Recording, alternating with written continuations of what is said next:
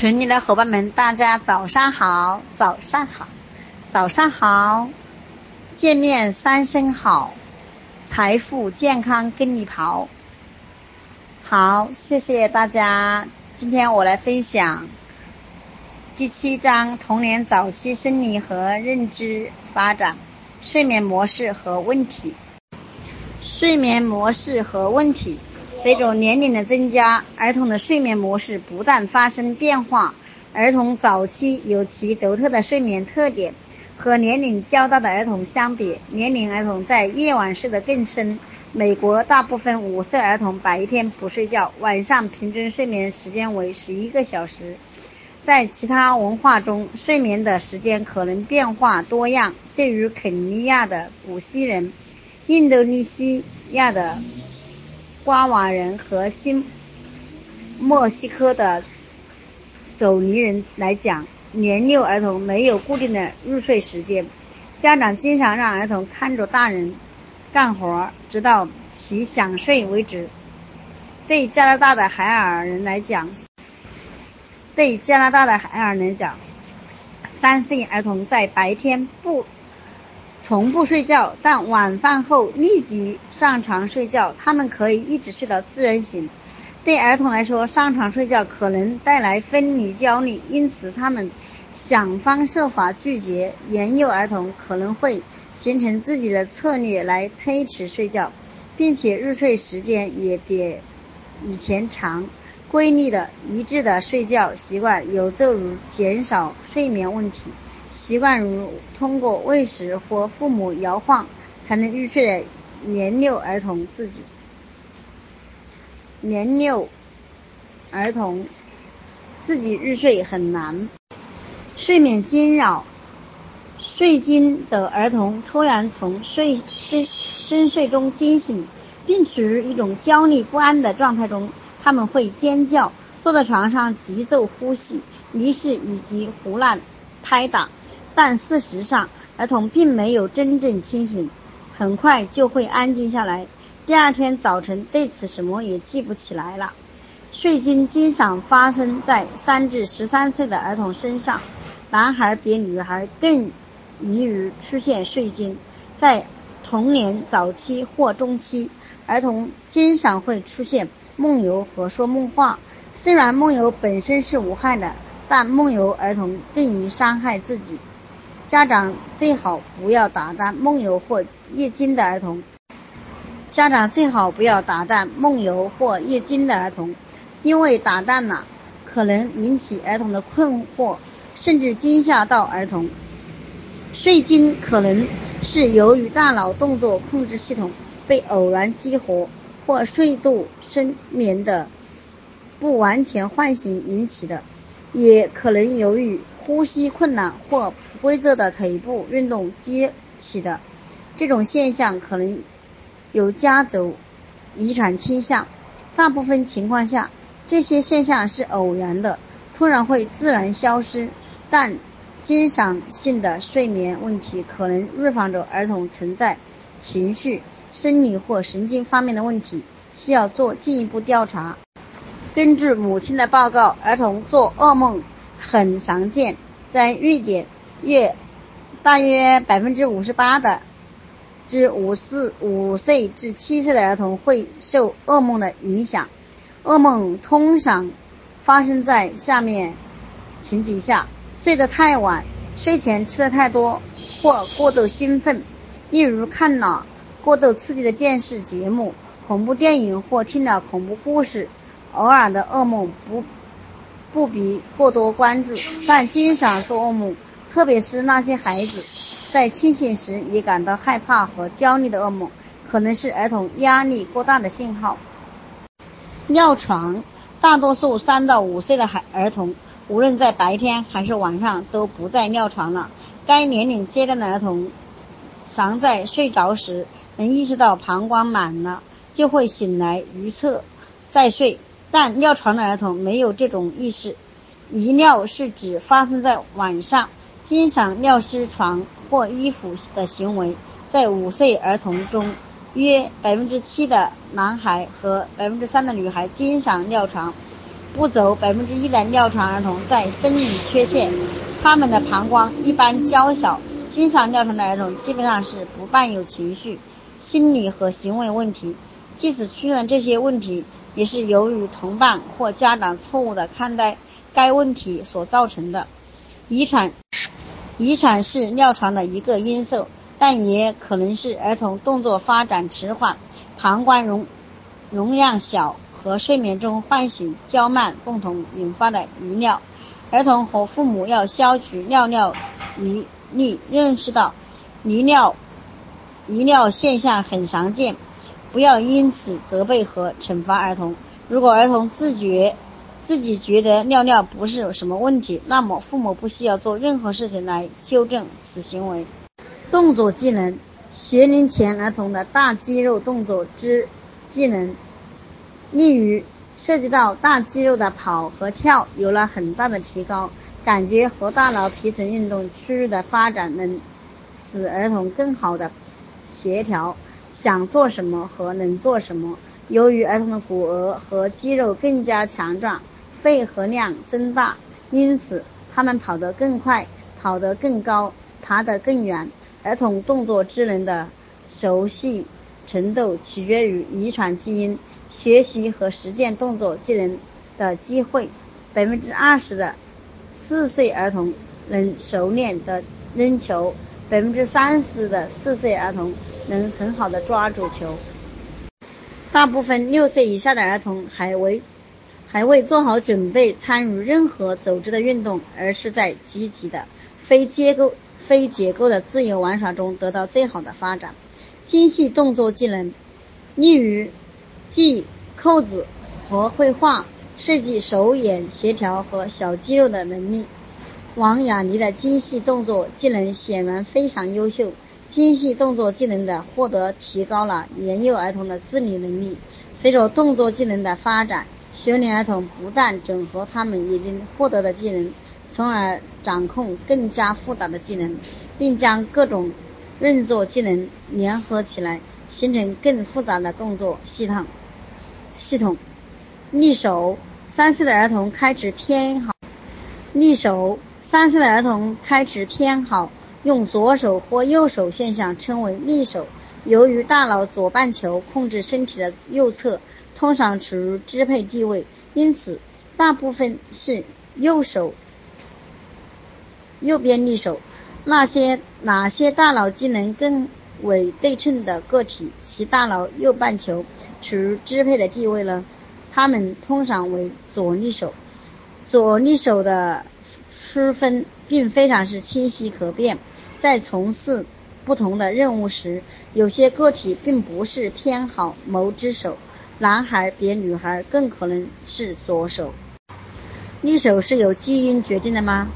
有理论假设存在单独的右利手因基因，根据理论。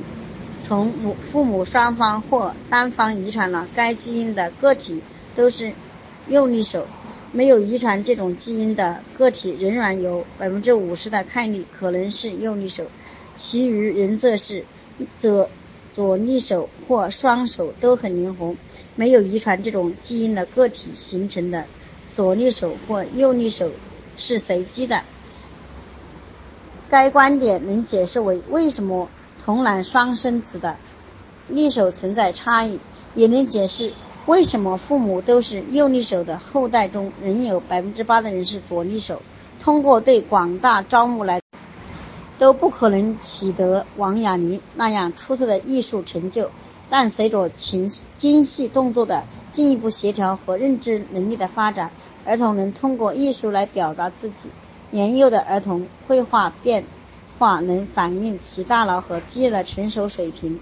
两岁的儿童头投牙并非随意乱投，而是具有一定的模式，例如垂直线和 Z Z 字线线条。三岁儿童能绘画出各种形状，例如圆形、正方形、柱形、三角形。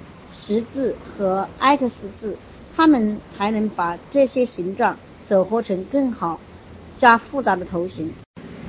更加复杂的头型。绘画阶段一般起于四到五岁，而王雅妮在三岁时便具备了此项能力，从抽象的形式和头像发展到描述真实世界。这一过程标志着儿童绘画意志的根本性转变，也反映了儿童表征能力的发展。但是，成人经常鼓励儿童画得更精细些，这是儿童通过早期的努力以及以能量和自由为代价转换来的。王雅妮并不是这样，雅妮的父亲并没有限制他的艺术风格，而是鼓励他用整个手臂来绘画，这既用了用到了大肌肉，也用到了小肌肉。健康和安全。由于疫苗接种的普及，在西方工业化国家，大多数曾经威胁儿童主要的是疾病，现在已经很少见。但是发现中国家这些疫苗可预防的疾病，对儿童仍然具有危险性。五岁以下的儿童中，超过百分之七十三的死亡发生在非洲和南亚那些贫困的农村地区。这些地方物质匮乏，饮水、饮用水不安全。并缺乏必要的卫生保健设施。在美国，儿童的死亡率比成人相对要低，并且大多数死亡是由于事故而非疾病引起的。此外，环境因素也会影响儿童的意外伤害和死亡。由于年幼的儿童天生爱冒险，缺乏危险意识，所以对于抚养者而言，如果不过度保护，要想使儿童避免伤害是很难的。虽然大部分的切伤、磕碰和摩擦都是过眼云烟的小事，但也有一些偶然的伤害能对儿童造成长长期的影响，甚至死亡。事实上，在美国，从童年期到青少年期的死亡，主要是由事故导致。许多幼儿园的小学一年级的儿童都是独自走路上学，经常要穿横穿没有红绿灯的拥挤街道，而且这些儿童并不知道怎样做安才安全，而且这些儿童不知道怎样做才安全。一些儿童喜欢冒险，一项研究发现，那项请于在赌博游戏中冒险的五到六岁儿童，更可能认为横穿没有红绿灯。或人行道的拥挤马路是安全的。一九九八年，美国在有毒物质控制中心的报告表明，超过一百万的六岁以下的儿童因接触到毒物质而中毒，而真实的数字应该高于四百万。在有毒物质死致死案中，超过百分之五十二的案例是由药物引起的。美国法律要求在一些药品和其他危险家庭用品上加盖防止儿童打防止儿童打开的保护帽。法法律还规定，年幼儿童必须坐儿童安全汽车座椅，强制骑自行车的时戴头盔，安全层烟层安全层除烟花和药物。上述这些措施是提高儿童环境的安全性、健康的背景因素。环境影响为什么某儿童比其他儿童更容易生病和受伤？首先，遗传基因的作用使得某些儿童易于出现某种身体状况。此外，环境因素也起重要作用。健康的背景因素、环境影响，为什么某些儿童比其他儿童更容易生病和受伤？首先，遗传基因的作用使得某些儿童易于出现某种状况。此外，环境因素也起了很大的作用。社会经济地位和民族家庭的社会经济地位越低，儿童生病、受伤和死亡的危险性越高。在美国，六岁以下的贫困儿童中，业儿童总人数的百分之二十主要为少数民族儿童，这些儿童更有可能患慢性疾病或由于健康问题活动受限，例如由于生病或受伤，住院无力满足医疗或牙科牙科需求。缺乏健康保险以及延误治疗等因素而不能上学。贫困家庭中的健康儿童只占百分之四十，非贫困家庭中的儿童健康占百分之六十。与其他相比，儿童相比，贫困家庭的儿童更可能传中，更可能铅中毒、失眠或失落、缺铁性贫血以及患与压力相关的疾病，例如哮喘、头疼、失眠和肠易激。这些儿童存在更多的行为问题、心理障碍和学习困难。无家可归的贫困儿童更可能出现健康问题。自从1965年以来，医疗救助及政府给符合条件的低收入个人或家庭提供医疗帮助，已经成为了许多贫困儿童的保护伞。但仍有数百万的儿童不能从中受益。这些儿童的家庭收入虽然超过了资助范围，但仍然支付不了私人保险。进一步讲，随着儿童国家福利福利援助的结结束，贫困家庭这种保护伞也随之削弱。一九九七年，美国联邦政府授权州儿童健康保险项目，来帮助各州把健康保健覆盖把健康保健覆盖范围扩大到贫困或者接近贫困家庭的无保险儿童。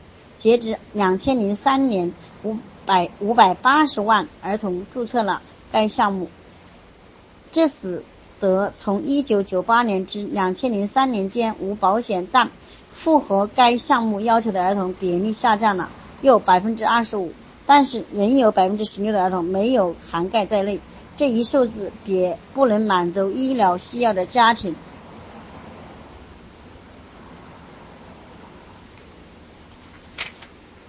总数多三倍。黑人和拉丁美洲儿童，尤其是贫困和接近贫困的儿童，如何获得更高质量的医疗服务，是一个很突，是一个很突出的问题。超过百分之二十五的西班牙美裔人儿童，特别是墨西哥美裔人儿童。有健康保险，近百分之十八的儿童由于费用问题不能满足自身的卫生保健需要，百分之九的六岁以下儿童以及百分之十六的六岁至十七岁儿童缺乏普通的卫生保健资源，这可能是由于语言障碍、文化隔阂以及对拉丁招裔人要者的更大需求造成的。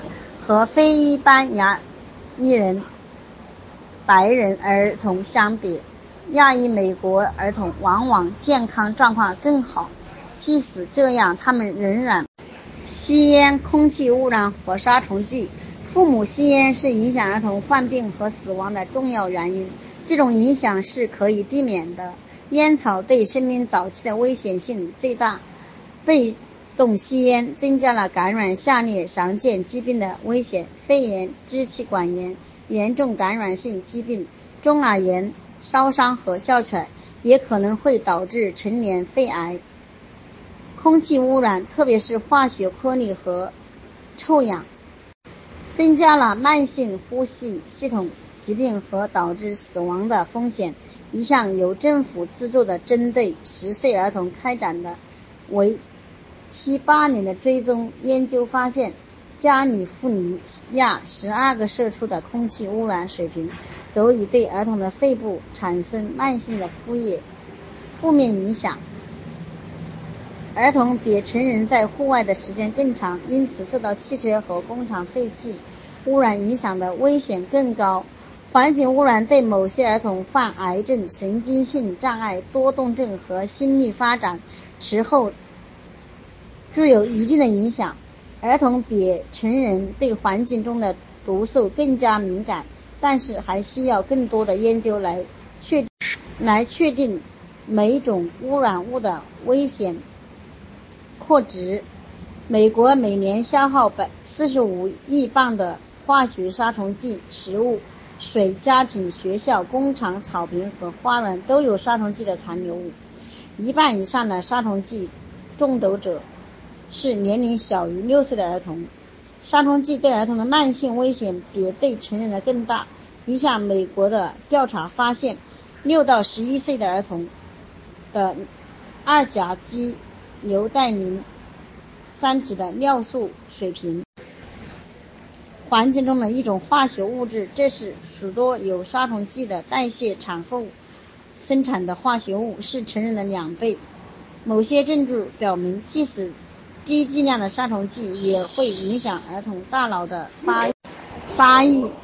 一项对墨西哥两个农业社区的学龄前儿童开展的研究表明，与其他社区儿童相比，传统农业社区的儿童在某些 在某些神经心理发展测试上的表现更好。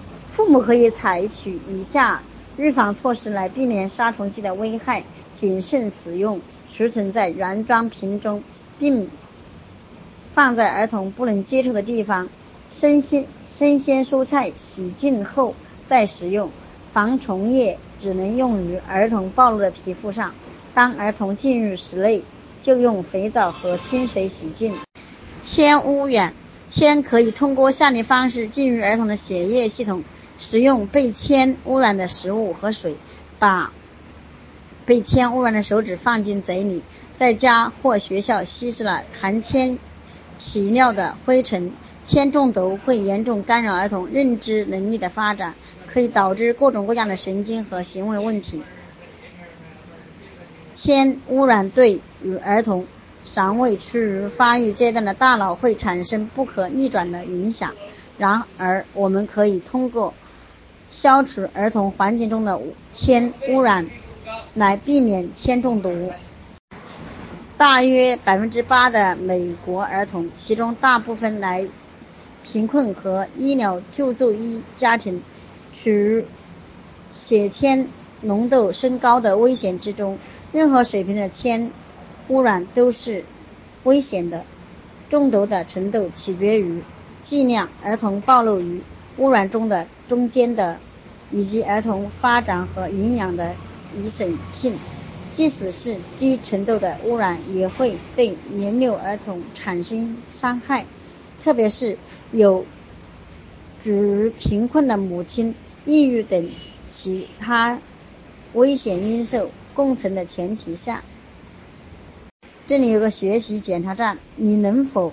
讨厌危害儿童健康和发展几种环境的因素。学习指路标：学龄前儿童有哪些典型的认知发展？他们的思维局限性表现有哪些方面？好，今天嗯我就分享到此结束，谢谢大家的聆听。下面的伙伴分享二百七十三面认知发展皮亚杰的观点。前运算阶段的儿童。